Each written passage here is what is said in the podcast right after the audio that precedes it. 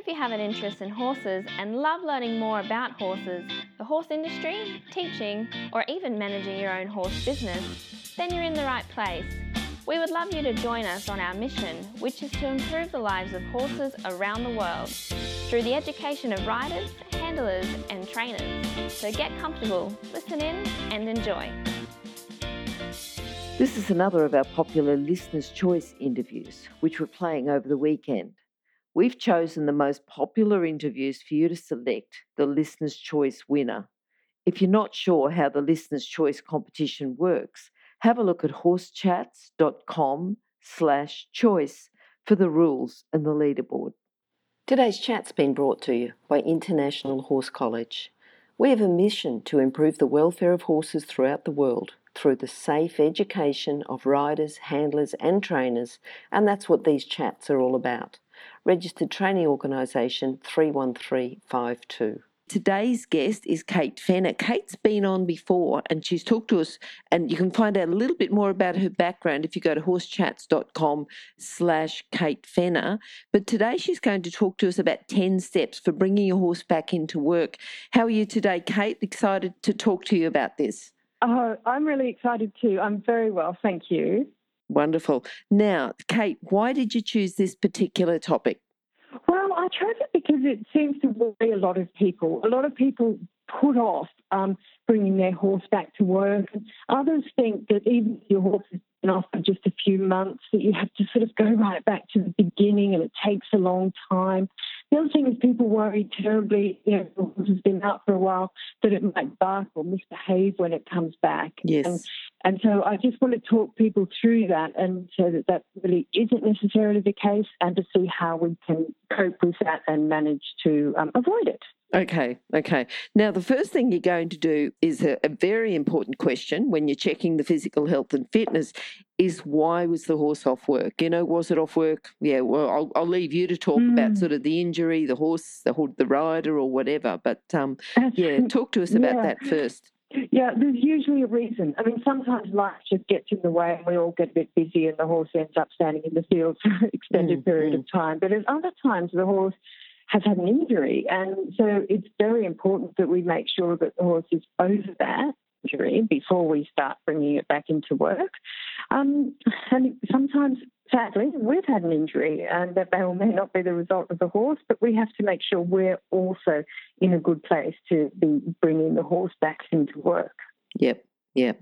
I think that goes to um, physical health and fitness as well as mental health and fitness, which applies more to us mm-hmm. for the moment. Yep. Um, you know, we need. We often lose our confidence when we have a bad fall, and yes. that's completely natural. Common sense telling you, you know, not to go and do the same thing again, um, which is why it's important that we don't go and do the same thing again. Mm-hmm. What, what are we actually checking with the physical health and fitness of the horse? Well, I think if a horse has had an injury, it's really important that you get your vet to check that it is 100% sound and ready to go back to work. One okay. of the things I see really frequently is horses have gone out um, because of a saddle fitting issue, so they've had a sore back, and that's also usually leads to behavioural problems, which mm-hmm. might also have led to a body injury by coming off a sure. horse. So having the horse properly saddle fitted by a professional is just so important to embark on any work with the horse, but especially after a break, because the horse also might well have lost a lot of its top line. Um, so popping a saddle on the same saddle might mm. no longer might no longer fit the horse well, so we need to check that. Yep, yep. All right. Now, the next tip you've got is the engagement zone, you know, to assess the horse's emotional and just their ability to concentrate. Yeah. We often make the mistake of thinking that if the horse might be fresh, the best thing to do is to run it around and get a bit of that excess energy off because mm-hmm. then it's going to be easier to handle. And I think that's a mistake because I think that energy is our most precious commodity. It's limited and especially if your horse has been off for a while, it's going to be unfit. So you're much better off really concentrating on engaging the horse's brain than you are pushing its muscles around. Um, and you can do that with simple pressure release exercises and positive reinforcement actually get the horse into the engagement zone. So what that means is you raise the emotional level a little bit, but not too much, and get the horse interested in what you're doing. It's like when you're you know, at school and you you've got one of those really boring teachers that speak in monotone and you're like going to sleep and you're just not engaged in the lesson at all. Then you get other teachers that scream and yell and carry on. And again, you're scared, so you're over emotional and you're not engaged and not learning. And you get those wonderful teachers that tell stories and, you know, give you praise and really engage you in learning. And those are the classes that you learn a lot in. It doesn't Mm, matter whether yes. those classes are five minutes long or one hour long. They're the ones you remember. They're the ones you want to go back to. And that's the sort of teacher we need to be with our horse. Mm, mm. Yes, they're the ones that you look forward to. You know, it's not just just Mm, learning a lot; it's looking forward to it. Yeah. That's exactly right. You suggest starting small, bringing the horse in for a groom and a feed. Yeah, I think it's a it's another problem and something you know that's a, bit of a miss is that we need to work the horse for settling. Horses don't sense time like we do. An hour to a horse, you know, might seem like an eternity. Um, I would start very small. So get the horse used to just being caught perhaps and, and pat it and praise, have a walk around, then bring it in, bit of grooming, and you can build up. You know, do five or ten minutes the first day. The next time come out, do a little bit more, maybe tack the horse up. It's a matter of setting up a good routine for the horse. And you know, we're the same like that. If somebody, if you want to embark on a get fit program, hmm worst thing you can do is join the gym and tell yourself you'll go for an hour every day. Yes, yes. What you need to do is you go and you need to set up a routine. So the first week, you might just put your trainers on. The next week, you might put your trainers on and go to the gym and have a look around and come home. hmm The third week, you might go and do 10 minutes of exercise. So if you do it like that, you're establishing really good patterns. And that's what we want to do with the horse. Don't overwhelm the horse, just ease the horse back into work gently. And that way, it'll still be fun. You'll keep the horse in the engagement zone. And as you said, the horse will be then looking forward to your arriving at the paddock. Yep, yep. All right, now the groundwork that you like to begin with giving to the bit and the shoulder control. Yeah, so the giving to the bit is just a pressure release exercise. So just getting the horse into the engagement zone. I find that's the quickest and easiest way to get the horse into the engagement zone. And then I go from that to the shoulder control so that when I do get on, I know that I've got a soft, round horse um, that's you know, licking its back and using itself properly, and I can control the shoulders. All really important before I get on. hmm hmm Good, good. Now, you talk about a bubble of communication and groundwork being very Mhm. important. So, explain this bubble of communication to us. Yeah, I like to think of it as a bubble of communication. It's really having the horse in the engagement zone. So I use that give to the bit exercise to get the horse soft and round and in self carriage. And if you sort of imagine it like a bubble around the horse, bubble's are nice sort of gentle thing that, you know, there's no pressure in a bubble. It just surrounds the horse. If the horse leaves the engagement zone, so disengages with you and starts to think about something else or, or gets a fright, for example, what, what it will do first is it prick its ears and stick its head up. And for me, that physically breaks that bubble. And Mhm. so I know then when the horse changes its posture like that, I know, oh gosh, you know, I've got to get this horse back engaged with me and back into the engagement zone, into my bubble of communication. Now, that bubble, you can start building that um, in little increments where the horse feels safe. So that might be in your arena, it might be in your round pen, it might be near the stables. And you can take that bubble with you. And a lot of people sort of say, my horse goes really well in the arena, but he's a lunatic on the trail. And I think the thing is, you've left your bubble in the arena. Yep. You know, you were Yep. concentrating on the horse, you were asking it to do things, and the horse, you had this communication going. And then when you went out on the trail, suddenly just, you know, holding the reins at the buckle and the horse has to get on with it by himself. I think he feels a bit alone. hmm Stop. I need to interrupt this chat for a hot off the press notification. That is, that the latest version of the book, 101 Careers in the Horse Industry, is now available, and the best news is that it's a free download. So if you work in the horse industry, if you have a plan to work in the horse industry and have a career in the horse industry, or if you know someone who plans to have a career in this fabulous industry, then this is an essential book for you to read now and then keep as a reference as you progress through your career. With over 100 jobs to choose from, you'll probably find at least one that you'd happily do without being paid. So simply go to internationalhorsecollege.com, scroll down to the bottom of the page, and click on the 101 Careers in the Horse Industry button to receive your free career book. Imagine maybe one day you could be a guest on Horse Chats. Now, you talked before about the horses having its head up. What sort of um, body language are we looking at from the horse so that we know that they're in our bubble of communication? Yeah, it's really all about relaxation. And, mm-hmm. you know, a lot of people look at the give to the bit work and they think, oh, well, that's dressage. You know, they see the frame of the horse and the self carriage and say, I don't do dressage, I don't need that. But it's not dressage, it's about relaxation, it's about safety, it's about keeping the horse engaged. So when the horse leaves that bubble, when that horse gets too emotional, you're looking at high things, so high tail, high head, high feet, so stepping high. And all of those things tell us that that bubble's burst. Okay. The head's okay. usually the first thing. Elevation is usually the first thing. Yep, yep. All right. Now, mm. the next thing you're talking about, you know, after they we do that groundwork, is to go into long reining. First of all, can you explain the difference between long reining and mm. lunging, mm. and then tell us why we go to long reining and not lunging? Yeah, sure.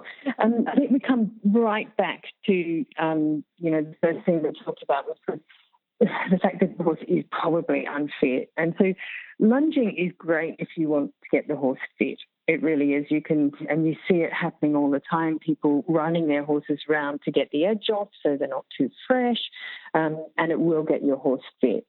Long reining, on the other hand, will educate your horse and build top line. So the main difference is that with long reining, we've got two lines, one to each side of the bit, and we can feel the horse and see the horse. So we can feel that the horse is light in the bridle, and we can see and feel that the horse is in self carriage.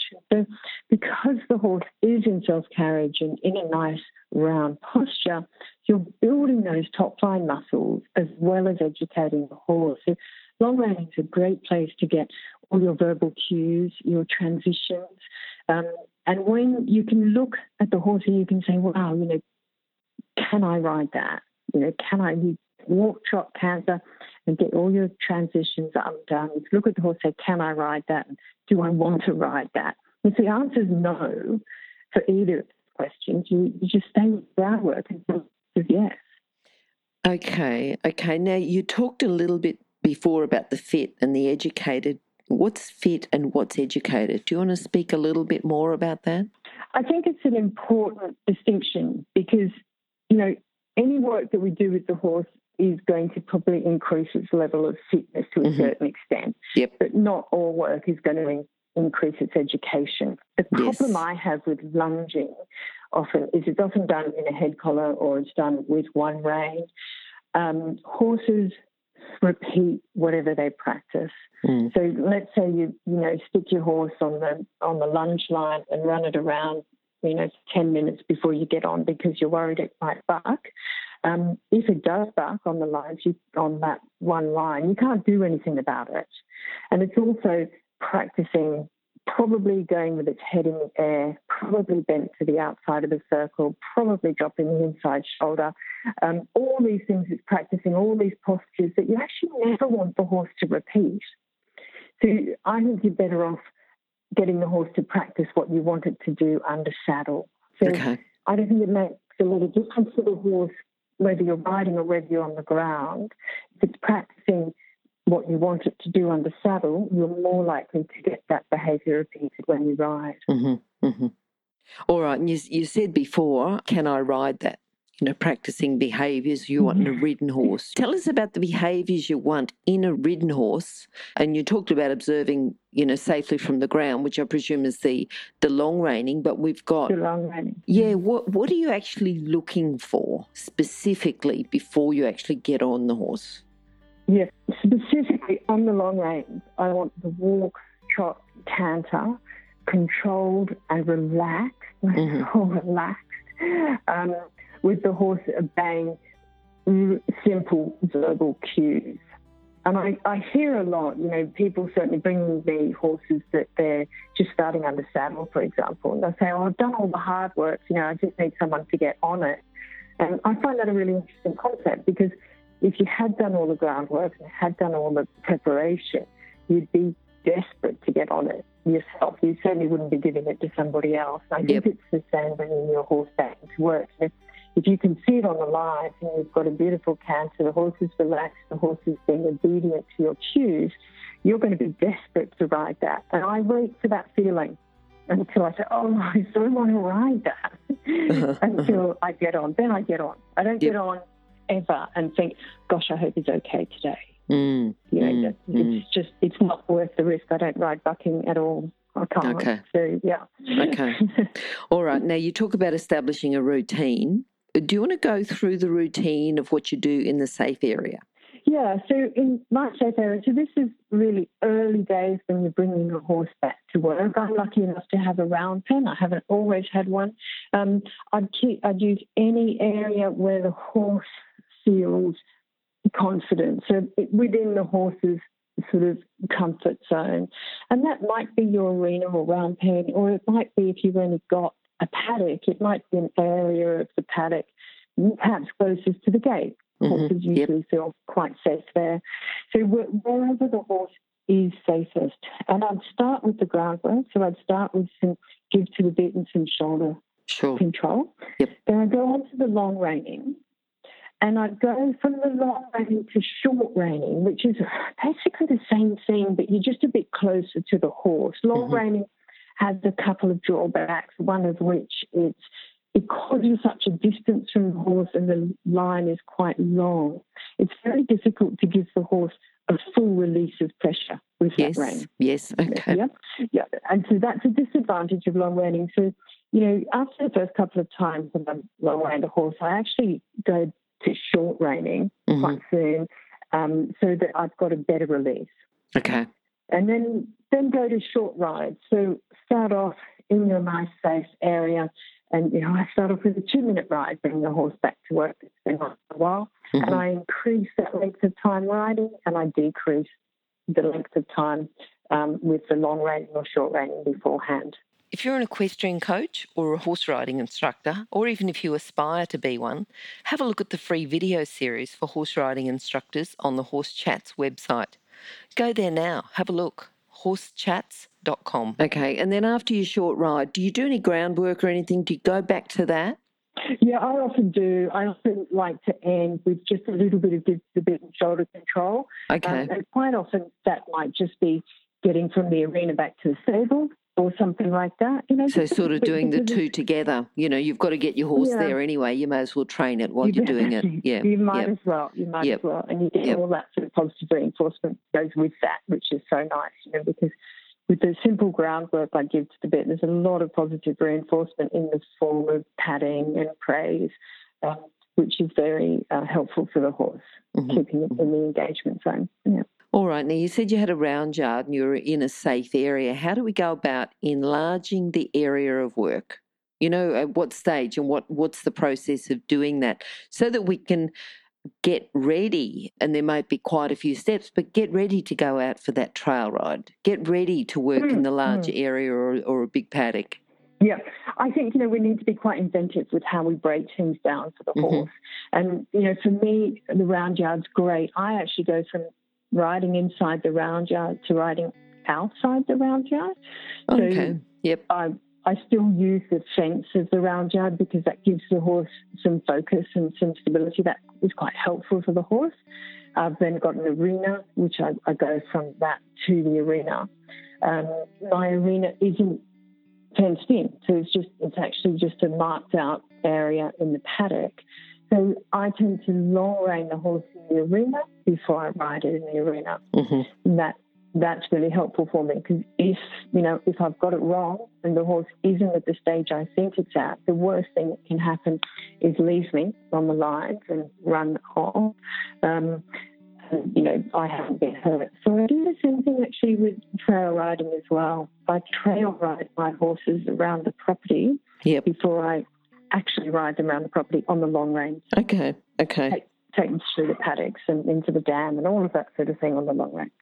Yeah, yeah. So really breaking them down to take away all of those um, potential problems. You know, you may not have problems. You might just have potential problems. Yeah. Exactly, exactly. Yeah. Yep. And then what do you do there about getting ready for the longer rides? You know, because you said you started off with two minutes. When does that get longer and, and do you increase everything? Do you decrease something, increase something? What's your routine as, as your riding time gets longer? Yeah, my routine really is to um, do less long reining, hmm um, more short reining, and the reason for that is we come back to the um, the fact that the long reining does desensitize them to get pressure a little. So um, it's better. The short reining is better. Uh, from that point of view, although you, you know you can trot on the short reins, but unless you're very fast, you really can't canter. Okay. Um, so I do that and then increase my riding time as I as I decrease the long riding time, so that Okay. the horse is becoming more sensitive to bit pressure. Okay. Do you ever get to the stage where you just ride? Do you always do groundwork first? Tell us about your routine. Oh yeah, no, absolutely. Yeah, I always. Um, and it depends on the horse and how long it's been off. hmm For a lot of horses, it might be a you know four or five day process until I just ride. Yep. Um, but I I do always do you know a couple of minutes of give to the bit and some shoulder control before I jump on. Then Mhm. I don't. It doesn't matter if I've been riding the horse every day for ten years. Yep. I'll still do that just to pop it into that of communication. Make sure the horse is engaged with me on the same page rather than just jump on. Yeah, Okay. just okay. a few minutes. Good. Mm. Good. Okay, so that bringing the horse back into work, it's just you. You know, you're talking about a gradual process, but you're making progress all the time. You know, and it, it doesn't. You've Yeah. sort of said, well, this is how long it'll take. Yeah. So to get to the horse where you just come along, do a little bit of groundwork, ride your horse without long reining. Do you ever get to the stage without the long reining, without the short reining, Yep.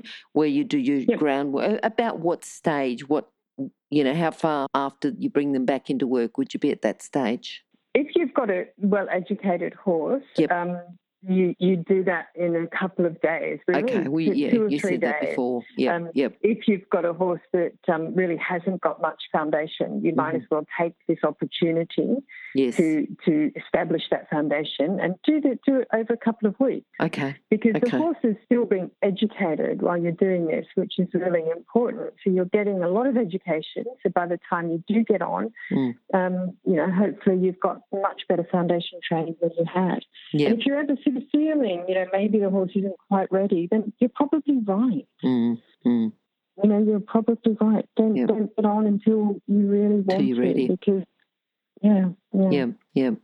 All right, look, that was good. I think you you know you broke it down to quite a few steps, but but you're not taking months and months. You you're saying I've broken it down, but on an educated horse it could take two or three days. A less educated horse is going to take longer. But that's that becomes not just bringing them back into work, but progressing their education at the same time. yeah. Yeah. And I think the real take-home message is don't don't waste the energy. You know, engage the horse, don't Mhm. tire the horse. Yep. The tired horse isn't learning, and you know the, you've got a limited amount of time you can spend with that horse, so make it count. Yep. No, that's good. That's good. All right, Kate, again, thank you for coming. Thank you for chatting to us again. And we will talk to you again. If anyone would like to go back and, and listen to Kate's first episode, it's horsechats.com slash Kate Fenner. Kate, if people would like to contact you, what's the best way? Oh, probably my email, which is kate at candoequine.com.au. Perfect. All right. And if someone would like to go back, listen to Kate's first episode and then just progress through from there, would be brilliant. Thank you, Kate. Thank you for your time Thank and you. thank you for coming on and look forward to catching up with you again soon. Super. Thanks so much. Bye. If you've enjoyed this chat, then please comment, rate, and subscribe. If you'd like any changes or recommendations for guests, then please contact us through horsechats.com. And while you're online, have a look at the government accredited courses at internationalhorsecollege.com. Registered Training Organisation 31352. Remember that our comments and instructions are general in nature and do not take into consideration your individual horses or your individual ability and circumstances. If you enjoyed this podcast, then please leave your comment below